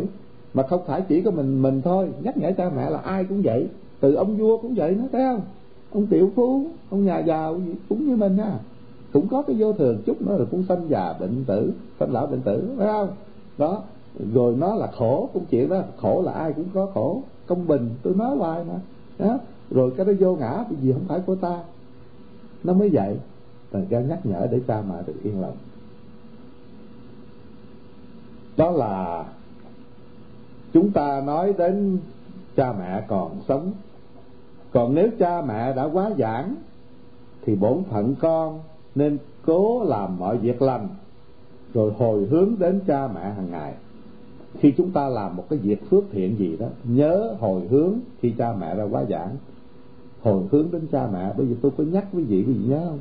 Tôi nói quý vị làm cái gì đó, quý vị phải hồi hướng nhớ đến cái người mà có ơn hồi hướng đến. Thì nhớ tôi nói đừng quên cái hồi hướng đó. Quý vị có phước rồi mà quý vị hồi hướng thì những người đó, đó sẽ hưởng được. Vì cái luồng điện đó, cũng như cái đài phát thanh quý vị mở cái do từng đó thì nó tắt được cái đài đó. À, quý vị hồi hướng mà quý vị nhớ thì nghĩa là nhớ tới hồi hướng là cũng như cái đài phát thanh nó mở cái luồng điện vậy đó. Mà quý vị không mở là nó không có. Hiểu được không? Thành ra thay vì quý vị làm phước là phải nhớ cái hồi hướng đó đó, trong kinh dạy nó khi cha mẹ quá giảng thì bổn phận làm con, làm mọi việc lành rồi hồi hướng đến cha mẹ. Người con nào làm được như vậy mới gọi là con có hiếu và đáp đền được công ơn sanh dưỡng của cha mẹ. Khi còn sống phải phụng dưỡng, khi chết thì chúng ta làm phước, cứ hồi hướng, nhớ đến tương ơn đó. Người nào mà có phước á mới còn cha mẹ tại tiền. À, trong kinh nói cái người có phước thì cha mẹ còn sống thôi là có phước rồi đó. Người còn có cha mẹ tại tiền trong nhà. Kinh điển nói cũng như có chư thánh nhân ở trong nhà vậy. Mà ở đời á bây giờ thấy cha mẹ già lại nó chán nó là ai vậy? Mà trong kinh thì nói cha mẹ già ở trong nhà như một vị thánh ở trong nhà đó ha. mà người đời thì cho là khác là hách hủi, là làm biến, nuôi dưỡng, làm biến. Xin lỗi, có người còn nói già, hôi tanh này kia thiệt là nó áp ôn vậy. Mà trong kinh điển nói, thế, người mà toàn cha mẹ sống ở tại trong nhà cũng như một vị thánh ở trong nhà. Nghe cho kỹ, nghe không? Theo đức thế tôn á, cha mẹ có thể sánh với chư thánh nhân. Bởi vậy, cúng dường đến cha mẹ có phước vô lượng vô biên cũng như cúng dường cho các bậc a la hán như vậy. Đức phật nói, quý vị cúng dường cho cha mẹ hàng ngày mà còn sống, cũng như quý vị đi cúng dường cho một vị a la hán chứ đừng nói một vị thầy tu thường một vị mà tu đắc quả cho a la hán rồi đó. Quý vị cúng dường đức phật nó tương đương, quý vị cúng dường cho cha mẹ hàng ngày. Hàm người biết công ơn cha mẹ thì phải lo cách đáp đền bằng vật chất hay bằng tinh thần đó. trong kinh nói, nếu mà người biết công ơn cha mẹ phải lo đền đáp, vật chất là nuôi dưỡng đó. tinh thần là nãy nói bốn đều đó nhắc nhở cha mẹ đó. phải có lòng tin đó. phải bố thí, phải trì giới, phải có trí tuệ biết vô thường khổ não vô ngã là nó nhắc đó là cái gì về tinh thần đền đáp công ơn bằng vật chất phải thật hành như thế này trong kinh dạy, muốn đền đáp công ơn cha mẹ bằng vật chất phải thực hành như vậy. Một, phải hết lòng cung kính cha mẹ. Nhớ, phải cung kính. Không bao giờ dám nói một lời nào vô lễ hay là làm trái ý. Kinh điển dạy chúng ta muốn đền đáp công ơn, điều thứ nhất là phải cung kính cha mẹ. Là không bao giờ nói một lời nào vô lễ cha mẹ mà không làm trái ý cha mẹ. Điều thứ hai phải lo phụng dưỡng cha mẹ, nào là vật thực, thuốc men, y phục và chỗ ở. Quý vị có nhớ tôi nói tứ vật dụng hôm trước không? Tứ vật dụng là quý vị đem đến chùa cúng dường cho các chư tăng như là vật dụng vật thực là đồ ăn, như là áo mặc, như là thuốc men, như là chỗ ở như quý vị giúp các chùa chiền, am cốc này kia đó. Thì trong cái thứ hai này trong kinh dạy, chúng ta nuôi cha mẹ cũng vậy. Phải có vật thực phải có thuốc men khi cha mẹ đau ốm, phải có y phục phải có nhà cho ở. Là tứ vật dụng đó. Nhớ người ta nói tứ vật dụng là vậy đó. Phải quạt nóng cho cha mẹ khi trời nóng. Phải đắp lạnh cho cha mẹ khi mùa đông. Bị hồi xưa đó thời chào đức phật thì đâu có. Bây giờ dễ quá mà quý vị đâu có cần ngồi đó quạt. Thấy không? Mà sao làm không được? Đó đó, bây giờ đó, đâu cần mà đắp ấm gì, bây giờ mền điển cũng có, mà hồi đức phật không có cái đó. Người ta phải ngồi đó quạt vậy đó. Hồi xưa ngàn năm gì trước phải ngồi đó quạt. Bây giờ nó khi mà nóng nó phải quạt, mà khi lạnh mùa đông phải đắp lạnh. Sớm thăm tối giếng cha mẹ. Sớm thăm tối giếng là trong kinh nói là sáng hỏi thăm cha mẹ, khỏe không? Ừ, ăn được không? Chiều hỏi thăm cha mẹ rồi sớm thăm tối giếng đó cũng như khi ta còn nhỏ, cha mẹ lo cho ta. Tại sao kinh điển đức phật dạy, vì hồi mình còn nhỏ, cha mẹ cũng cũng lo cho mình đi trang vậy, thấy không? Cũng đắp khi lạnh cũng đắp, khi nóng cũng quạt cho con. Còn hỏi con ăn được, không ăn được. Tại sao mình không làm như vậy? Thời đó tại sao cha mẹ nuôi mình, cha mẹ làm như vậy? Mà bây giờ cha mẹ già mình không biết làm như vậy. Quý vị với tôi cũng lớn khôn giống nhau rồi, chúng ta nghe lại kinh điển nói chúng ta mới nghĩ chúng ta thiếu sót những nhiều công chuyện mà chúng ta không làm tròn phận sự. Quý vị nhớ tôi cũng vậy. Thấy không? Điều thứ ba, phải lo chăm nom săn sóc cho cha mẹ khi có bệnh. Khi cha mẹ có bệnh, phải lo chăm nom săn sóc. Điều thứ tư, phải bỏ việc gia đình của mình để làm việc cho cha mẹ trước. Và không bao giờ lo nghĩ đến việc riêng của mình khi chưa làm xong công việc của cha mẹ. Kinh điển còn dạy nó công việc của mình nó bỏ khi cha mẹ mà có chuyện đó, phải lo cho cha mẹ trước hả? Bỏ cái chuyện riêng của mình. Khi lo cái việc cha mẹ rồi mới lo tới công chuyện của mình. Đền đáp công ơn cha mẹ về tinh thần. Hồi nãy nói về vật chất á bây giờ nói về tinh thần. Ha hồi nãy là nói mình à, về vật chất.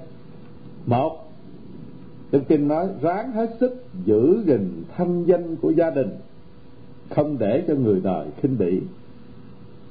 Mình làm con phải giữ cái thanh danh của gia đình. Nếu mình đi đi ăn uống say sưa, đánh lộn cờ bạc, rượu chè, làm cái này cái kia, người ta nói con của ông đó, con của bà đó, người ta mất cái thanh danh của cha mẹ. Cha mẹ đâu có dạy mình làm vậy. Đó, mình muốn đền đáp công ơn phải giữ đừng có làm những chuyện đó, ha, kinh dạy đừng có làm những chuyện gì mà mất cái thanh danh của gia đình. Không để cho người đời khinh bỉ, đừng cho cái người đời người ta khinh bỉ tới gia đình. Hơn nữa, ráng làm sao thanh danh của gia đình càng ngày càng được người ta ca tụng. Mình phải làm sao cho cái thanh danh gia đình người ta ca tụng? Mình nghèo cũng vậy. Người ta cũng nói, trời ơi, gia đình đó tốt lắm. Ông bà đó sinh đứa con tốt quá. Nó gán làm ăn, nuôi uh, gia đình nó không có cờ bạc rượu chè không có hút sách không có bê bối không có cọc cằn dữ gì. Người ta khen.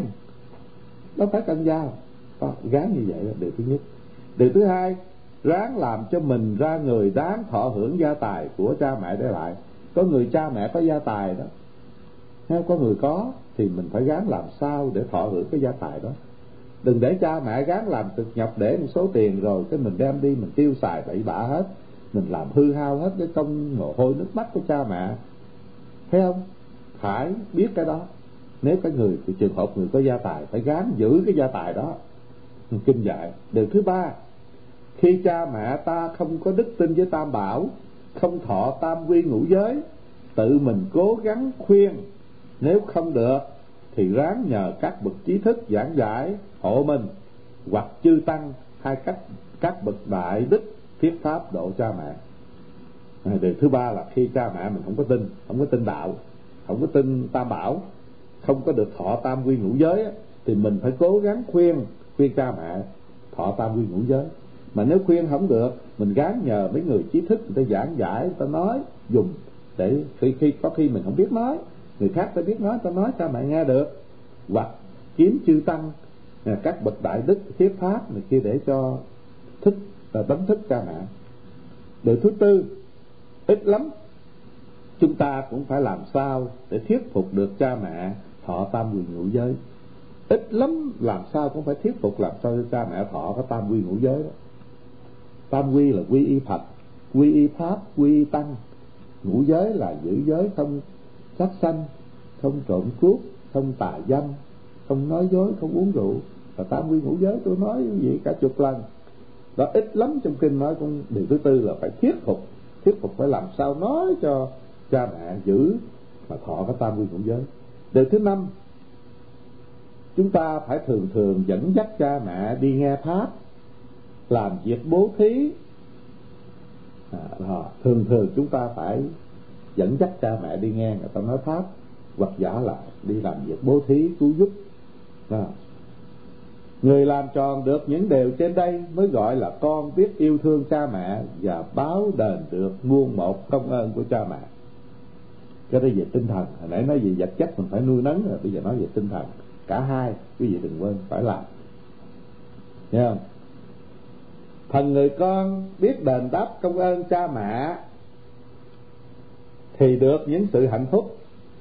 Như sau đây, trong kinh nói nếu mà người con mà mình biết đền đáp công ơn cha mẹ được hạnh phúc. Điều thứ nhất, không bị mất sự lợi ích. Mình biết ơn cha mẹ mà không mất cái lợi ích. Điều thứ nhất. Điều thứ hai, sẽ được thoát khỏi những điều kinh khủng. Mình nuôi cha mẹ là có chư thiên hộ trì.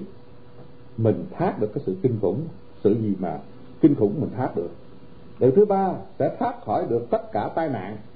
Phần nhiều tai nạn xảy ra, chúng ta không biết, nhưng chúng ta nuôi dưỡng cha mẹ đàng hoàng. Chúng ta được thoát khỏi cái tai nạn điều thứ tư, hằng được sự ngợi khen của hàng đại chúng ở mọi nơi.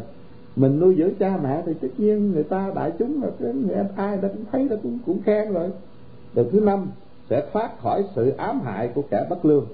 Cái người bất lương muốn ám hại mình mình thoát được nếu mình nuôi dưỡng cha mẹ đàng hoàng. Điều thứ sáu, khi có bị tai nạn cũng có chư thiên đến cứu.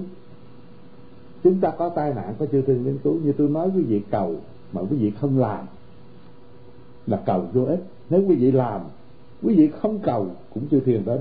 Vì chư thiên hứa với, với đức phật mà. Nó có tai nạn là chư thiên đến cứu.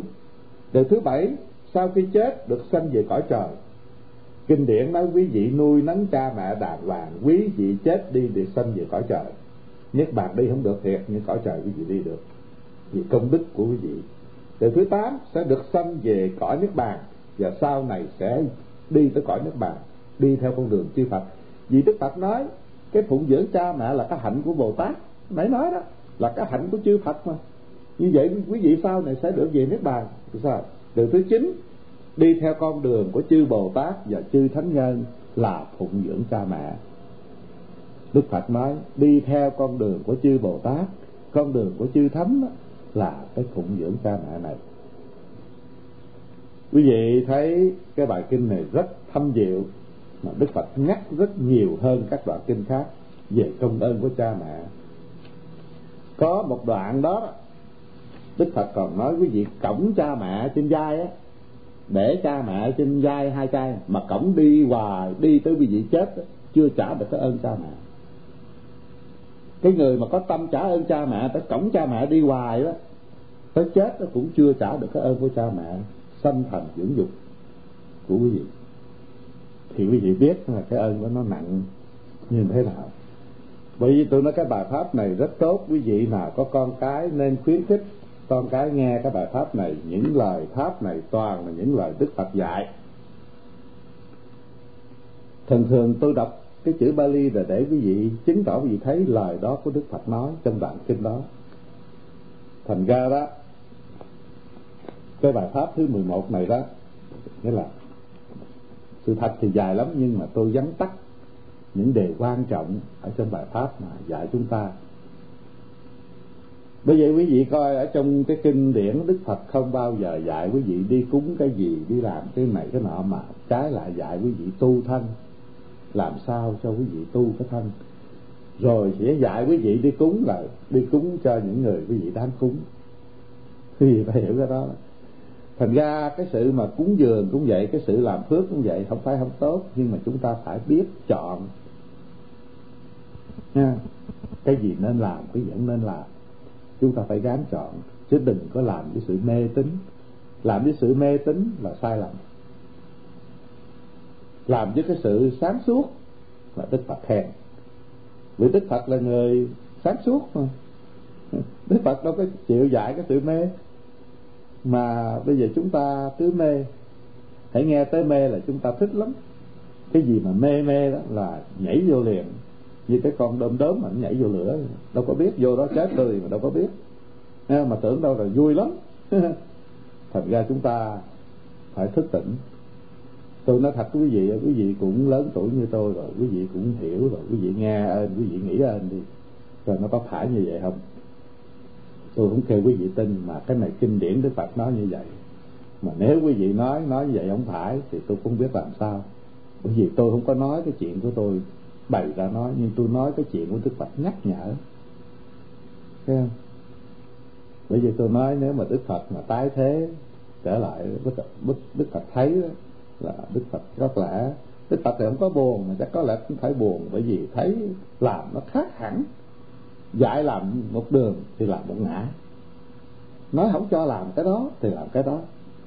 Thế không? thành ra nó khó, vì nó cái đời mạt pháp đó, mạt pháp là cái đời mà cái pháp nó gần hết rồi. Mà cái đó chúng ta làm sao? Chúng ta phải tự thắp đuốc mà đi. Đức phật nói rồi cái đại đức bàn kinh tôi nói đức phật, nhập đức bàn nó nói đó tự các con phải thắp đuốc lên mà đi. Đâu có ai thắp đuốc cho mình đó. bây giờ cái hạnh mà nuôi dưỡng cha mẹ là cái hạnh như là đức phật chú trọng nhất. Trong cái bài kinh nào bất luận tôi chưa từng thấy và đức phật căn dặn cái này là tôi đã cắt xén nhiều lắm rồi đó. Lấy cái quan trọng là nói đâu không có bài kinh nào mà đức phật nói tường tận. Ở trong đó đó trong bài kinh đó muốn nói đó, đức phật còn nói tới hồi mình ở trong bào bào thai của mẹ đó. Mình ngồi sao nè? Mình chuyển động cách nào, mẹ đau cách nào? Nói tới vậy đó. Đức phật hiểu, nói rõ tới vậy đó. Nói còn hơn một ông y sĩ. Hiện giờ đó. thì đức phật thấy rõ ràng, nói ngồi trong bào thai ngồi cách nào. Khi mình chuyển, thì đức mẹ phải đau làm sao? Khi cái bào thai nó chuyển. Rồi khi mình sanh ra đó, mình quầy đầu xuống làm sao? Làm cho mẹ đau cách nào gán cách nào đức phật tả hết. Những cái đó, đó cho thấy những cái công ơn của người mẹ đó là không thể đo lường được. Thấy không? Bởi vậy chúng ta phải biết nghĩa là chúng ta còn có cha mẹ là có phước trong kinh nói. Mà cái người đời thì không nghĩ như vậy. Nói cha mẹ làm cho bận rộn cái đó là thiệt là ngu mà trong kinh dạy nó bây giờ cái người mà cha mẹ mất thì làm sao? Thì khi chúng ta làm cái việc làm gì, chúng ta đều hồi hướng, nhớ tưởng, đem những cái việc làm chúng ta làm để hồi hướng cho cha mẹ. Quý vị nhớ cái hồi hướng đó. Tôi nhắc hoài, cũng như cái đài bắc thanh mà quý vị không mở cái đài làm sao mà thâu được, phải không? Đó, quý vị nghĩ coi bây giờ quý vị mở cái đài là thâu được. Thật ra đừng quên thấp một cọng nhang xuống cũng nhớ tới công ơn cha mẹ đem một đồng bạc ra bố thí nhớ tới công ơn cha mẹ. Hồi hướng cái phước báo này đến cho cha mẹ. À, quý vị nên nhớ những cái đó. Tôi thấy thì bữa nay cái bài pháp này đó thì nó còn dài lắm nhưng mà tôi cũng à, à, đem những cái gì mà à, gắn tắt cái quan trọng à, lại cho quý vị. Quý vị thấy nghĩa là cái mà chúng ta học hỏi đó là quý vị lại tới đây là lần thứ 17 17 lần. Mà quý vị thấy quý vị học không phải ít đó. 17 lần rồi. Lần thứ 17 mà tôi thấy quý vị học được rất nhiều. Nếu mà quý vị biết à, cái sự học hỏi đó. 38 điều hạnh phúc mà quý vị học đây đó nếu quý vị mà nhớ được một phần nào thôi không phải nhớ hết tôi tin chắc đó quý vị sẽ sửa đổi được cái tâm tánh nhiều lắm mới cái lần thứ pháp thứ 11 còn hai còn tới ờ, nghĩa là 27 pháp. À, sẽ thể 38 thì 11 à, à, thành ra đó quý vị phải biết nó nghe là quý vị đi nghe pháp bất luận quý vị nghe pháp với một vị pháp sư nào bất luận quý vị đi nghe với một cái người thuyết pháp nào cuối cùng rồi đó quý vị tin tôi đi cái sự tu tôi nhắc quý vị nhớ cái quan trọng dễ như này. Bất kỳ ông pháp sư đó ông nói cái gì cuối cùng ông nói cái gì? Ông nói cái tam nghiệp. Đó, nhớ đi. Bất kỳ ông đó ông nói giỏi cái gì rồi cũng chạy không khỏi cái tam nghiệp. Tam nghiệp là gì? Là thân nghiệp là khẩu nghiệp là ý nghiệp. Đó, không phải trở về cái đó. Rồi nói cái gì nữa? Nói tam độc. Tam độc là gì? Là tham.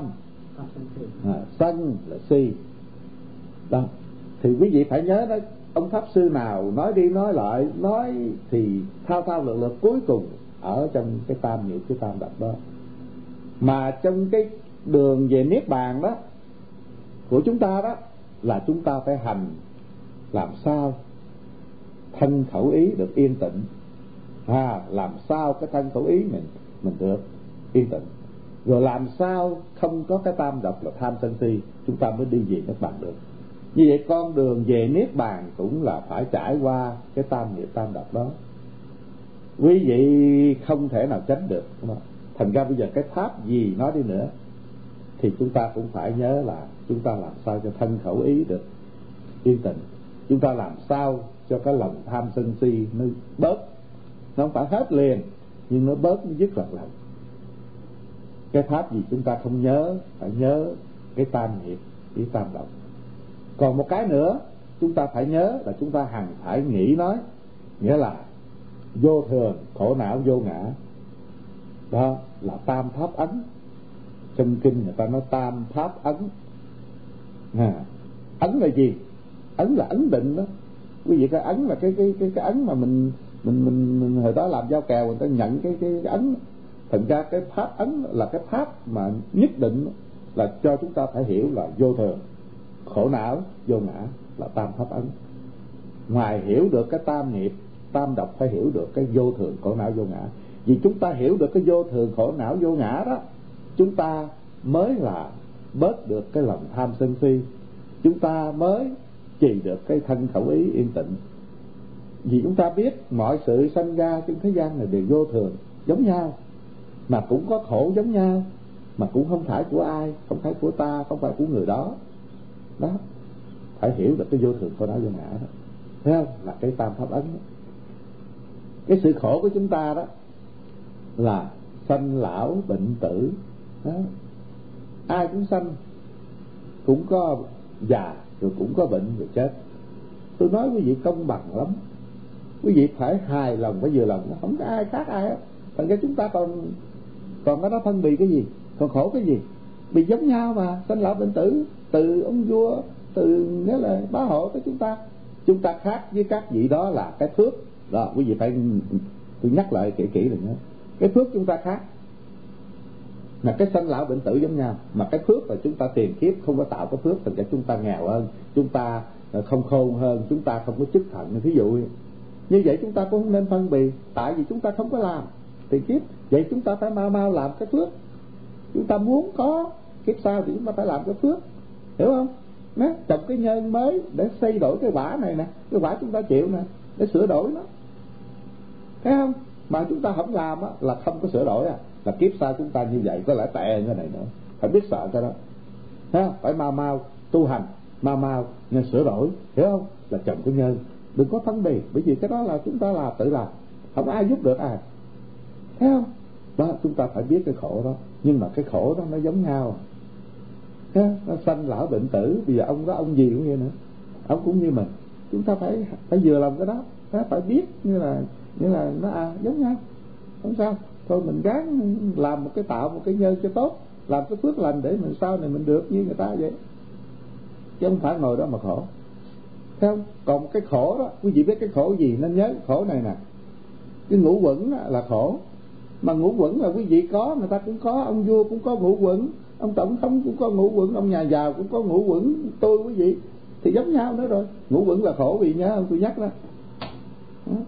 Thành quý vị nhớ không? Đó cái đó, đó là cái quẩn thứ nhất là gì?